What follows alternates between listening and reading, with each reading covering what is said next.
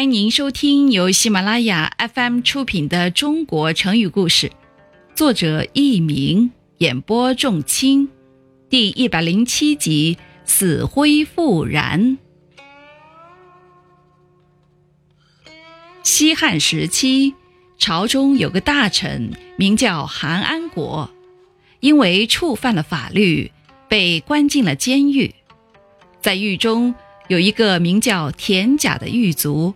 经常侮辱他，韩安国对他说：“你以为熄灭的炭火就再也不能燃烧起来了吗？”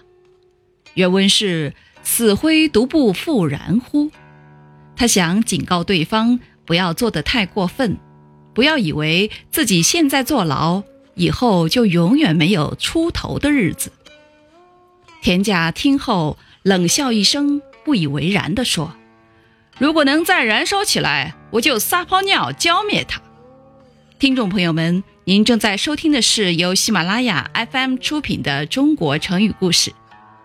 说来也巧，没过多久，韩安国便被释放出狱，并被任命做了高官。侮辱过他的田甲得知这个消息后，怕受到报复，就赶紧逃跑了。韩安国扬言说。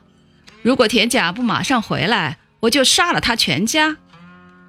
田甲没有办法，只好跑回来，光着身子去向韩安国请罪。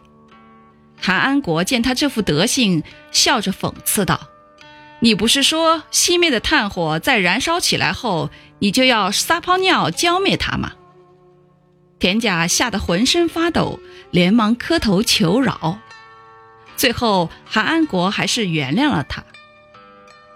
成语“死灰复燃”由“死灰独不复燃乎”缩略而来，人们常用它来比喻人失败了以后又重新振作起来。